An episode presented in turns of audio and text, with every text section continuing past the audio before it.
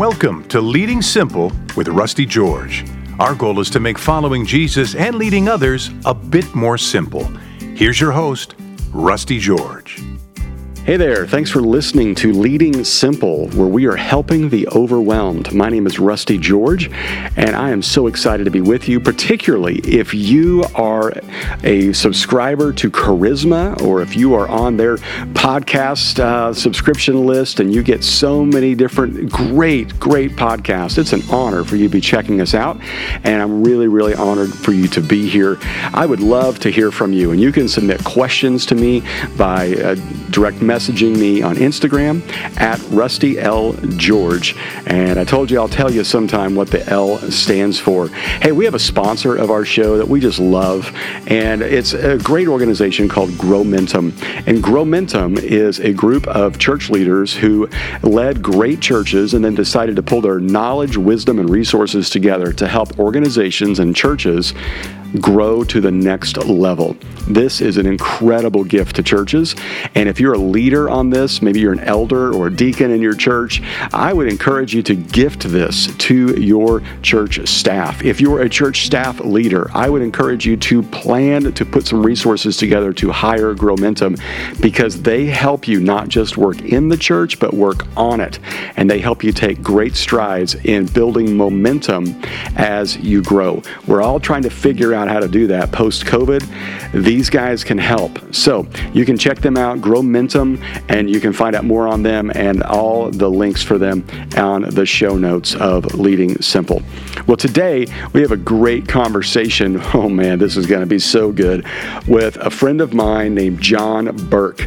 John is the founder and lead pastor of Gateway Church, which is a multi site church based in Austin, Texas.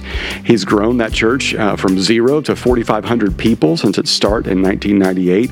He's also the president of Gateway Leadership Initiative, a nonprofit organization helping to help church planters and pastors and ordinary Christians raise the church out of the culture. John has authored several books, including No Perfect People Allowed, which I love, Soul Revolution, and the New York Times best-selling book Imagine Heaven. That's what we're going to talk about today the afterlife. And John is incredible. You're going to love this, and you're going to have a lot of questions about what he has to say. So make sure that you DM me at Rusty L. George. And then what we're going to do is we're going to bring John back in a few weeks, and he's going to answer your questions. So make sure that you ask me. Here we go, John Burke. Hey, well, I'm going to welcome John Burke back to the podcast. John, you were on years ago when you came out and spoke at Real Life, and so glad to have you back. Um, you're one of my favorite writers, favorite pastors, and favorite people to talk to because of how well thought out you are. But uh, I, I want to just let everybody get um, acquainted with you if they don't know you. You've been a pastor and a missionary for a period of time in Russia. You've been a pastor for many years here in the States. And you wrote a book back in October of 2015. Well, it came out then, it probably took you years to write it, called Imagine Heaven. And this thing just blew up. And you know, you've you've gone around, you you've taught on this. I'm still a little bit frustrated with you because you continue to be the most downloaded message on our website, even though you preached here like four years ago. and uh, I don't take offense to that much, but the book was incredible. So, would you just give us a brief snapshot of how you got to that book and then kind of where it is today? Yeah, thanks, Rusty. Well, um, with much fear and intrepidation and wondering if my ministry was over. That's how I got to it. No, really, um, I, am I'm, I'm dead serious. Uh, it's a very controversial topic, or it could be. Um, Christians hadn't really tackled it, but it happens to be the way the Lord led me to Him. So it was over 35 years ago that um, my dad was dying of cancer. Um, I was not a believer, was agnostic, and someone gave him the very first research on what th- what that book called near death experiences. That's it was coined way back then, but the idea was people are they have cardiac arrest, they they die in the emergency room, they're resuscitated minutes, some cases hours even later, and they come back to life, you know, from from a uh, clinical death, talking about the incredible life to come. And I saw the book on on his bedside table and picked it up and started reading, and I didn't stop. I read the whole thing that night, and at the end, I was, oh my gosh, like this God Jesus stuff may be real, and and Jesus was in there a lot even though this doctor who was reporting these, um, I, I, it didn't seem like he was a Christian. So that opened me up, and it was the next year that I actually came to faith in Christ, started to understand the gospel and grace, and and then you know since then I went from a career in engineering into ministry as a missionary, then went to seminary, you know, planted a church, but the whole time so last the last 30 years I've been curious like what are those experiences? And how do they fit with what God's revealed in the Bible? Because I believe the Bible is God's word.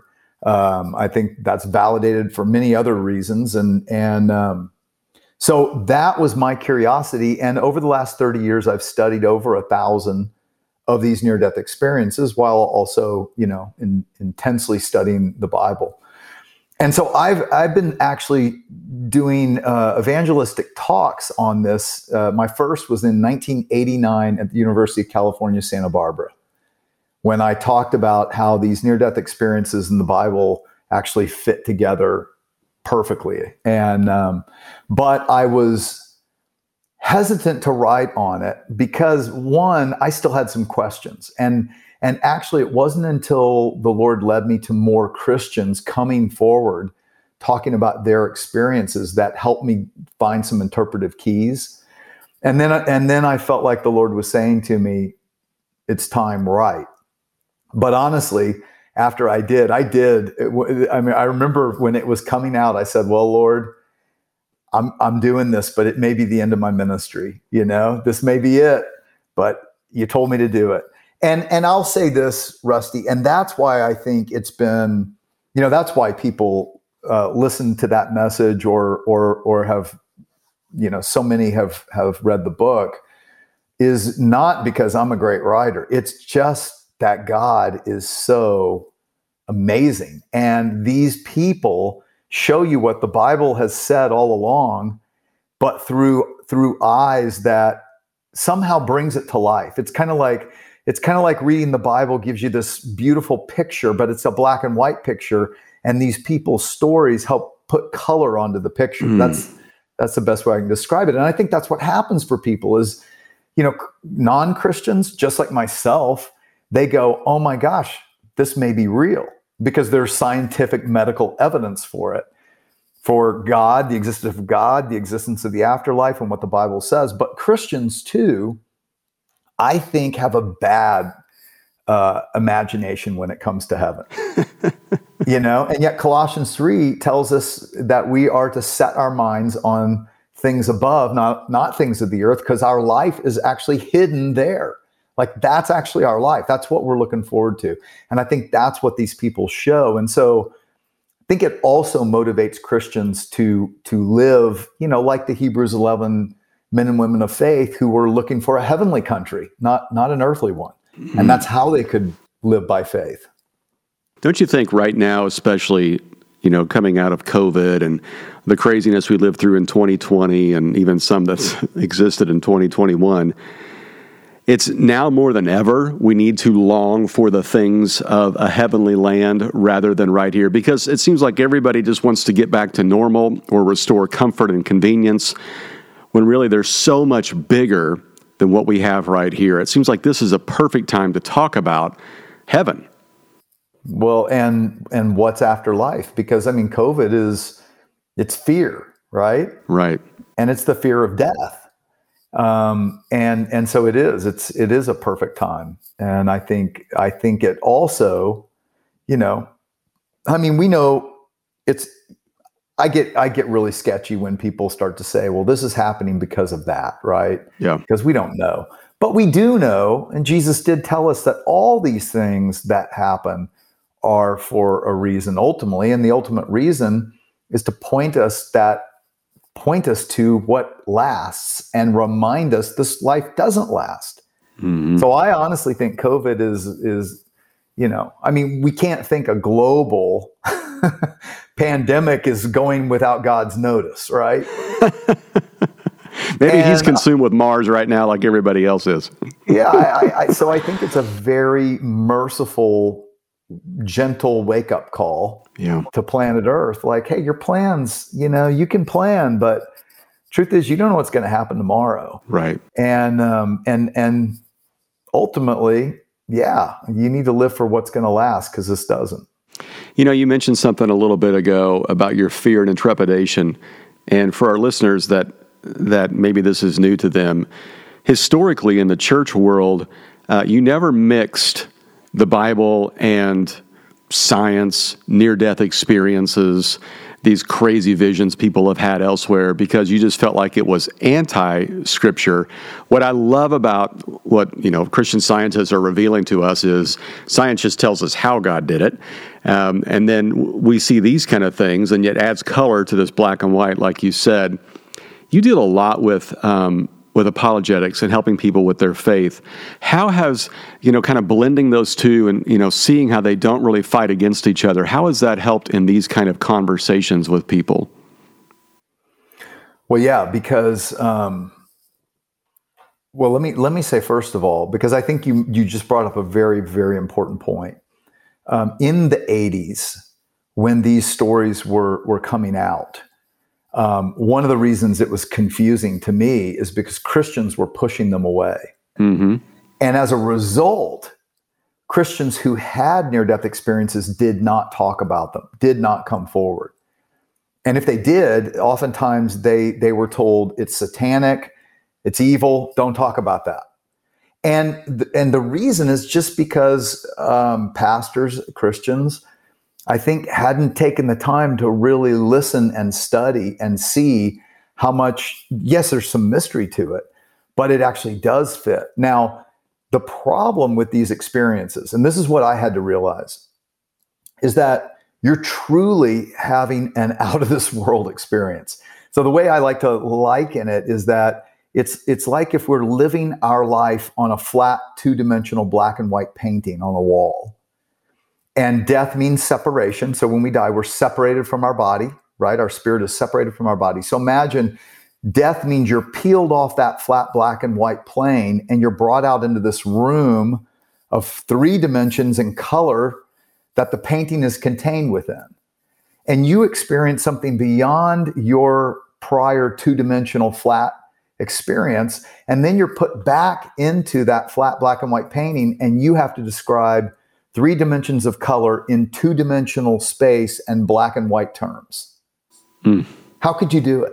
Right. And and after interviewing and studying over a thousand of these people, that is exactly the problem.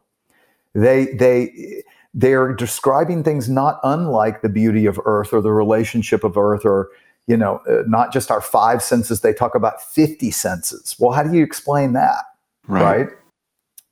but that also leads to an interpretive problem because people are naturally then going to interpret their experience in light of their own worldview using their own terms. Right.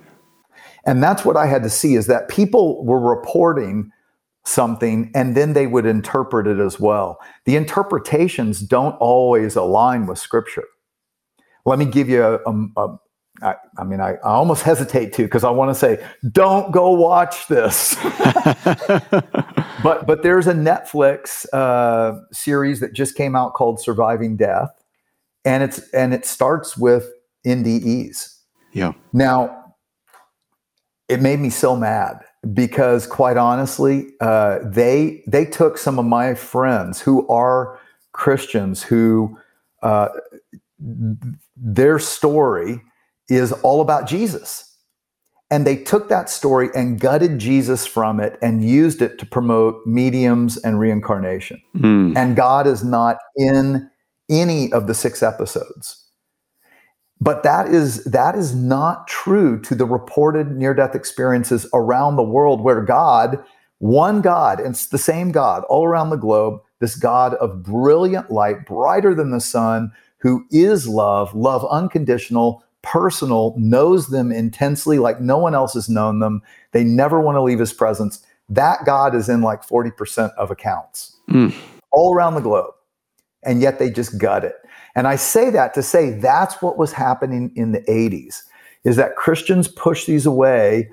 Others took them and said, hey, come over here because we will accept all this mystery.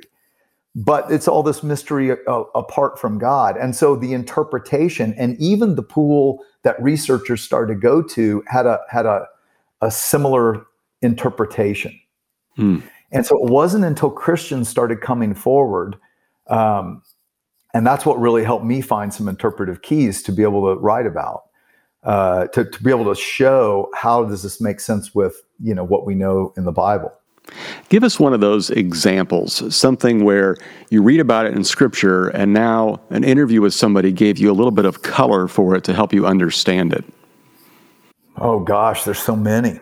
I mean do you know rusty i i, I chronicled over 40 um, specific descriptors reported in in multiple near death experiences, and um, 38 out of the 40 line up with the biblical worldview of it. Studying other worlds' religions, which I have, and the scriptures and what those anticipate an afterlife to be. At most, they're like five, four to six of those descriptors in the world's religions, but they're 38 out of the 40, and I could make a case for the other two as well. Mm. Um, so, for instance, I mean, because, well, I'll give you, I'll give you one that I think is really cool. Um, so these near-death experiencers talk about consistently.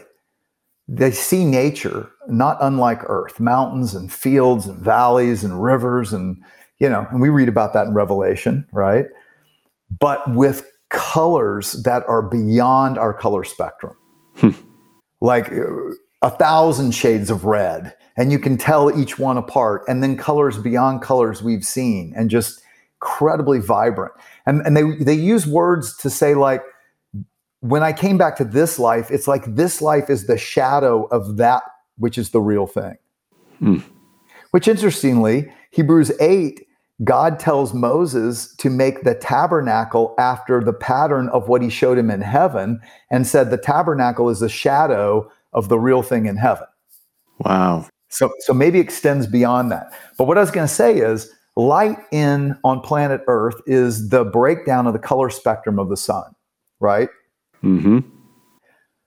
Well, the light that people talk about in heaven, which, by the way, even blind people describe it the same way. And they describe the light as coming out of everything.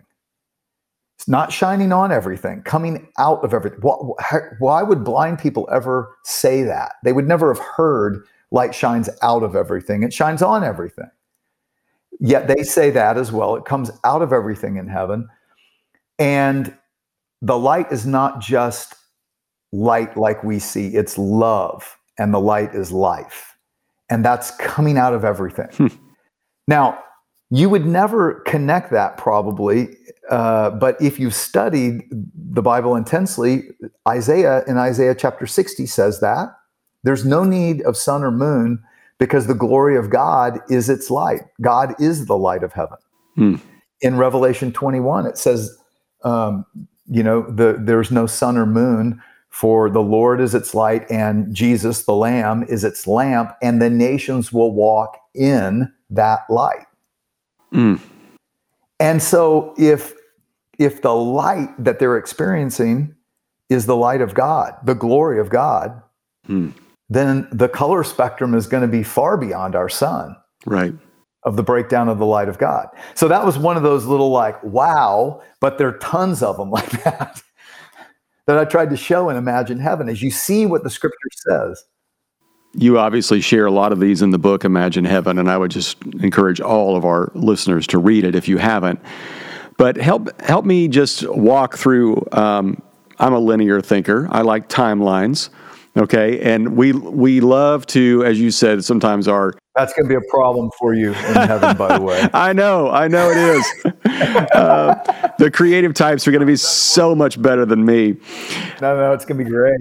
but the, um, you know, for many of us, we like to think in, okay, so I die, and then what? I go to purgatory, I go to paradise, I go to heaven. There's God on a throne, there's St. Peter at a pearly gate. I got to answer a set of questions to get in. You know, these these things that we've seen in television and yeah, yeah. bad preaching and movies and those kind of things. Right. The things that make us fear heaven. The things that make us fear heaven. I don't want to fly around, you know, with wings and a harp all day. It sounds boring. I want to party with my friends. Right. Uh, what did Billy Joel say? I'd rather laugh with the sinners and cry with the saints. So, with that in mind, from what you've discovered, can you give us any kind of timeline or I die, then what? Hey, we'll be back to the podcast in just a second, but I wanted to let you know that I get a chance to go out and speak on this book that I've written called After Amen once in a while. And we've got a few churches coming up. I'd love to see you. If you're a listener to the show and you happen to make it to one of these churches, I'd love to say hi. I'm going to be at Joplin, Missouri, Indianapolis, Indiana, Kansas City, Missouri. You can direct message me on Instagram at Rusty L. George and find out the exact church and date and directions to get there. Would love to see you then. Now, back to the show. Timeline, or I die, then what? Yeah. So I'll give you a, a compilation, in, eh, but it's not exactly identical for any one person. And I think the, the beauty of that even is that God God is the one welcoming each person and and God creates a, an experience that that speaks to that person. But there are commonalities, and that's what I was writing about in in Imagine Heaven. So some of the commonalities are you die, and initially you don't know you're dead because um, you feel more alive and you feel more yourself than you ever have, and time doesn't work the same way. So near death experiencers will say, I, I don't know if I if it was a minute or if it were, was days. And you know, it's exactly what Peter said in what is it, Second Peter three eight to the Lord, a day is like a thousand years, and a thousand years is like a day. Um, and I even talk about that. You know, even two dimensional time would give us that that sense. Mm. We only experience one dimensional time. So they leave their bodies, but many times they're in the room up above, usually up up by the ceiling, and they're watching what's going on in the room initially. Now, that sounds spooky, but it's actually very Im- important. Um, one, first of all, Paul tells us that um, that we will have a spiritual body, that our, our, our bodies are, are sown a natural body, but they're they're raised a spiritual body. You know, they're sown in weakness, but they're raised in power. Mm. And that's what people say as well, is that they didn't just have five senses. It was like some people said I felt like Superman, you know, like I had 50 senses. All these new ways of experiencing things. Um, telescopic vision. Okay, which again, now now think about it. If you just heard this, you'd kind of go like, ooh, dee doo, dee doo, dee doo, you know, like aliens and telescopic vision and telepathic communication, and you'd think, well, that's not that's not biblical, and you push it away. It actually is. So think about this Revelation 21, John is taken in the spirit to a very high mountain, which some of the people I've interviewed have seen the New Jerusalem and that high mountain or those that mountain range. And it's it's greater than anything on planet Earth. But John from up on the high mountain is reading what is written on the foundation stones of the New Jerusalem. How? Hmm. He says it, but you would never think that you wouldn't think about it except that all these people are saying you know my senses are heightened which i could i could see things every blade of grass and it must have been thousands of miles away. So things like that. But they're they're out of their body but they have this new spiritual body like paul talks about and they're able to observe their resuscitation or they're able to observe what's going on in the room. And that's critical. That I, write about in Skeptical Doctors in the Afterlife, in, in I think it's chapter two in Imagine Heaven, about what convinced so many skeptical cardiologists, oncologists, medical doctors who thought death means lights out and that's it. And they changed their mind because of these people's testimonies. Hmm. You know, because like Dr. Sabom, who's a cardiologist I interviewed, set out to disprove near death experiences. But when he started asking his patients, he ended up doing a five year study, published it in the Journal of the American Medical Association as evidence that there really is a, a life after death and the materialistic view is, is out the window. You know, so so you you leave your body, maybe you're in the room. Some people say, no, they were just instantly. Don Piper, a pastor, was instantly at the gates of heaven. Other, but it's not, you can't make the correlation, oh, well, Christians go, no, you know, because Christians too, like many times they're in the room, they see what's going on, they feel great, and then they tend to travel. Now, sometimes they, they meet relatives right there, and then they go back to their body. But sometimes then they travel and, and they describe it some as going through a tunnel. Um, they describe it various ways. Some describe it as going like a pathway of light. Um, so it's not all the same. And then they come usually into this beautiful place, and people um, the best way I can describe it is is if you visited planet Earth, you're not all necessarily going to end up in the same place. You're not going to describe the same place. So some might describe New York City, Central Park. Some might describe, you know, uh, buildings all around and and streets. And so it's it's it's a world. It's another world. I mean, God created this world in the container of of heaven and hmm. so uh, it's another world, but people describe things not unlike this world, like beauty and and and grass, flowers, trees, gardens, mountains, buildings, uh, places of learning, um, the New Jerusalem, and then people often meet their loved ones. So they typically have a welcoming committee that that is there to greet them, and these people they they they recognize them um, they still have their histories. They're people who have died before them. And there's this great reunion. There are hugs, there are kisses, but not like on earth. Everything is magnified and, and deeper and, and, and all integrated into the love and life of God that, that is just coming out of everything. And, and so there's a there's this great reunion kind of thing that happens. And then many times then people will see Jesus. Or and if if if they know Jesus, they know he's Jesus. Some see this God of light uh, who is, they say, more brilliant than the sun, but is love. Um, and in his presence, many times he gives them a life review. And and what will happen is they will literally relive their lives in a 3D panoramic, like they're watching themselves in 3D, kind of imagine holograms, but of life actually happening before you. But here's the wild thing not just you're seeing yourself interact with people, but you're feeling what everybody felt and thought as well. And so every little kind deed and act, the Lord is showing you the way it felt to others and the way it actually rippled through humanity.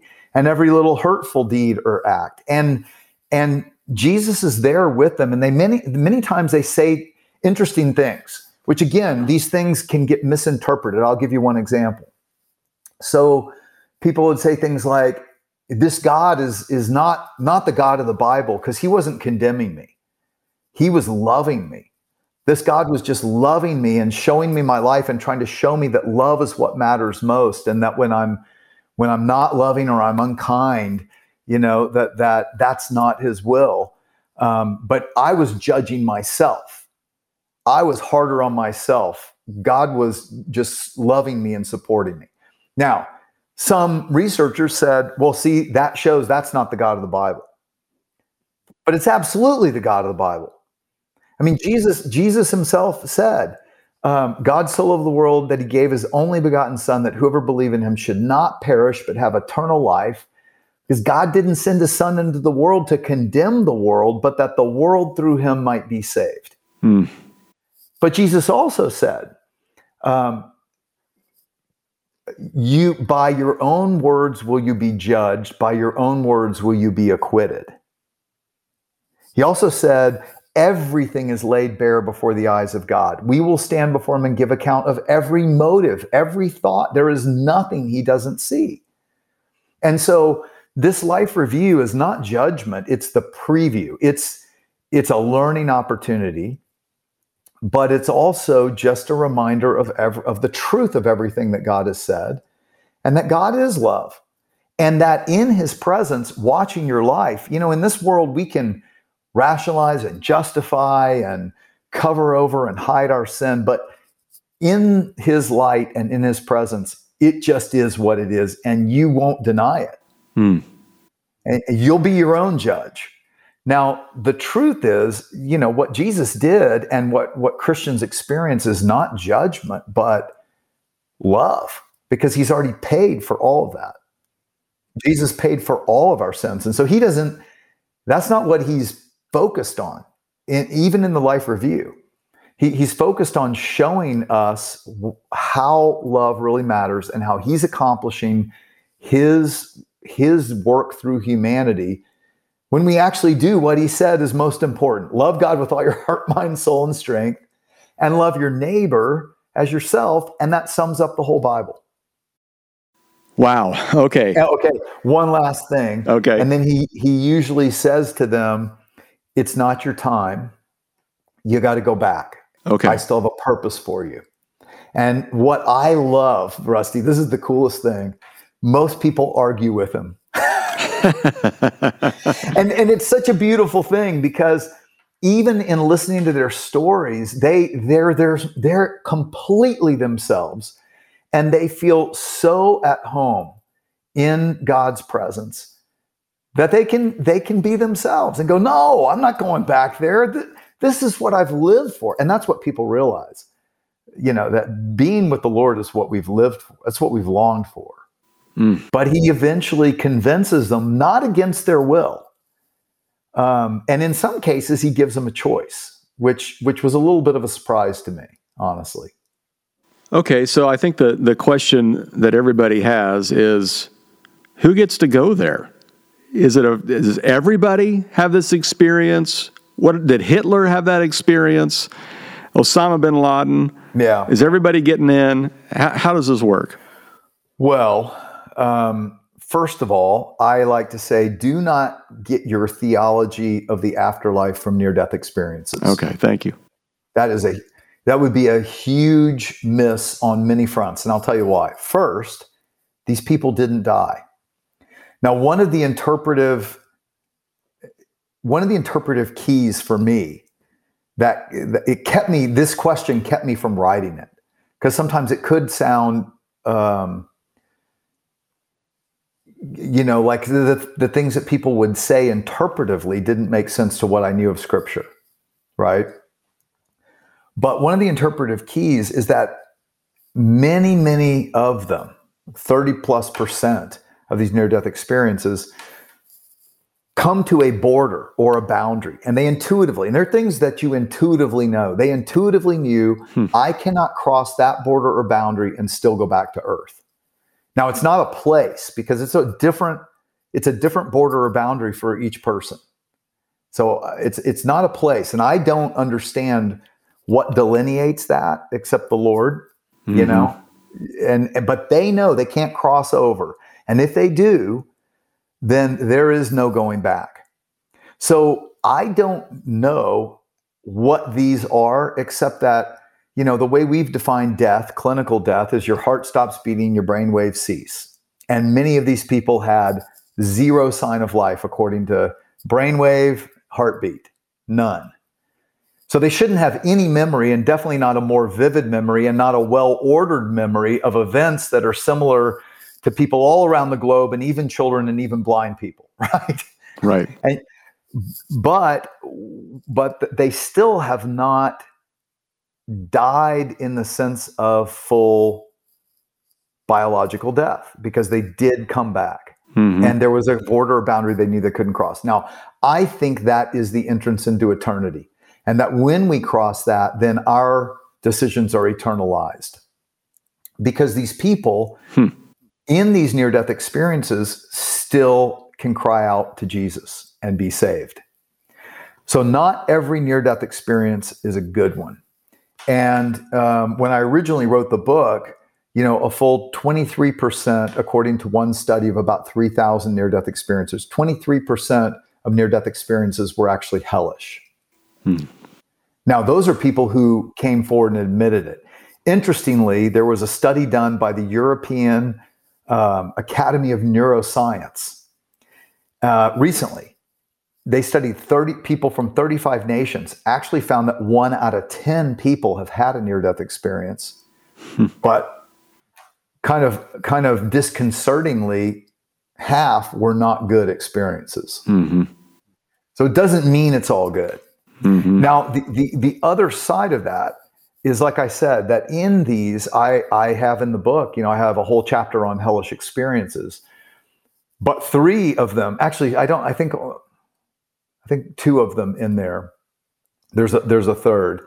Our pastor friends of mine who actually had hellish experiences cried out to God in it. He showed up. He responded to their cry and saved them. And they came back, and all three of them became pastors.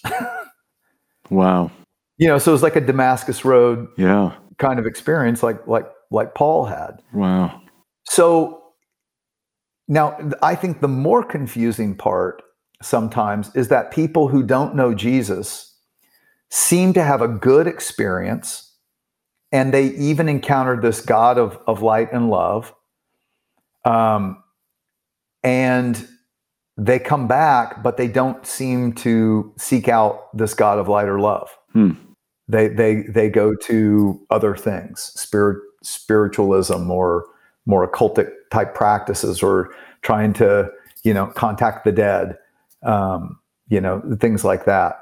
Yeah. And what do you make of that? And and here are a couple things I'd say. One, just because somebody encounters God on the other side, that doesn't mean that that's not um, indicative of their eternal destination. And how do we know that? Well, because Revelation 1 7 says, Every eye will see him, even those who pierced him. Mm. So we know everybody is going to see the Lord at some point. Second case in point, Paul was a Christ, he, he, was, he was a Christ hater, and he was having Christians arrested and even killed when this brilliant God of light appears to him, right? Mm. This is Paul's conversion. Mm-hmm. Acts what, nine? And he says, Who are you, Lord? He knows this is God. Who are you, Lord? And then Jesus tells him, I'm Jesus who you're persecuting. Now, note again, Jesus does not say to him, Here's the gospel, here's what you must do. Doesn't do that. Hmm. He says, Go to the city, you'll learn what you must do. And then Jesus sends Ananias to Paul. So there are questions sometimes come up like, well, why doesn't God tell him what to do? Hmm. Believe in Jesus or I'm Jesus. And, and the faulty thinking in that is as if God couldn't do that now if he wanted to. Right. That's not his that's not his plan. His plan is to use us. And like Jesus said, if somebody is not seeking God, if they don't want to find God, you know, if if then you know, even if someone comes back from the dead, they won't believe. Mm-hmm.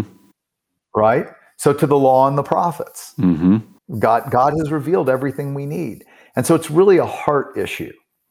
And and just like people who saw Jesus do the miraculous, some of them called him Messiah, some of them called him Satan. Right?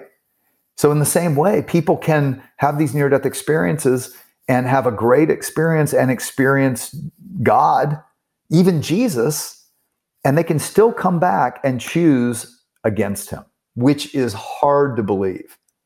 Um, but some do. Wow, that's that's a lot, John. Thank you for that, for sharing all that. And I know a lot of it's in the book, but it's a refresher for a lot of us, and and motivating and encouraging. Uh, I'd love to know this: how how did doing all this work on Imagine Heaven not just change your understanding of the afterlife and those kind of things? How did it change your understanding about Jesus? How do you see Jesus now and you didn't before all of this? Well, um, I think a couple of things. One, Jesus is far more mysterious than um, than we like him to be. you know, I mean, uh-huh. I think that's you know he is. I, will give you some examples that might it might throw you a little bit. All right, so when I after I wrote Imagine Heaven, I was on uh, the news on um, Megyn Kelly, and afterwards, a woman, uh, a, nurse from Los Angeles, emails me and she says, "I saw you, Megyn Kelly. I don't know who you are. I haven't read your book, but that happened to me." She said, "I, I died when my horse landed on me. I was up above my body, um, and Jesus was there with me. And I grew up in a Jewish atheist agnostic home, so I've never told anyone that. Thanks." that was it. And I'm like, oh my gosh, I got to reach out to this lady. so Heidi and I started a conversation, and um, it was very awesome because I was able to show her through the Old Testament prophets that Jesus is her Messiah. And anyway, she she ended up getting baptized for faith in Jesus. Uh, you know, a year or two later. But the cool thing about her story that'll that might throw you a little bit. So when Heidi was growing up, she was in a pretty abusive situation. And her dad used to say to her, you know, Jesus Christ is the biggest hope, hoax ever perpetrated on humankind. You are nothing more than a speck of dust. Your life is no more meaningful than that dust. And, and, and kind of not a great situation, right? But Heidi, from a, a young girl, believed in God against her parents. And she used to pray at night on her bed. She would sit there on her bed and, and talk to God and felt like he was there listening and felt like he was a friend. At age 16, her horse crushes her. She's up above her body, looking down. She's feeling great, but horrified that her sisters have to watch her die. And then this light comes over her shoulder, actually casting shadows on everything up uh, uh, out around and she turns and looks and Jesus is standing there. And she said, He was Jesus. I knew he was Jesus. And he looked like you'd think Jesus would look, except he was also brighter than the sun. And she said, But it wasn't like I said, Oh, what's Jesus doing here with a nice Jewish girl like me? You know, this isn't right. she said, No, I knew him. I knew him. Huh. And so Jesus shows her in her life review when she's that when she was praying and she felt God's presence in that room, it was him sitting on the bed there beside her. He showed her that in the life review. Now that may throw some people, but I don't think it should because Jesus is God and God is a God of every human and all who call on his name will be saved. And if she's calling out to the one true God and and Jesus is the one true God, all that makes sense. Now she still had to come to understand who he was and put her faith in him, but he showed her that. Now, here's the other thing that will throw you about Jesus. So Jesus um, takes her hand. Now remember, she's a 16 year old kid. Takes her hand and gets this big grin on his face. And then they take off. And she said it was like surfing a wave of light across the universe. Mm. She said it was like we were going the speed of light, but I could feel the energy under my feet, and we were both barefoot. And Jesus is just grinning ear to ear, like, isn't this the funnest thing you've ever experienced? And she said, to this day, it's it's the funnest thing I've ever done. and and and you know, so there have been things like that that have just like, I mean, honestly, they've they've they push your theology, but on the other hand, they should actually make sense of who God has revealed himself to be. Mm. Because he's the creator of every good gift. Mm-hmm. He's the father of lights who's given every good gift.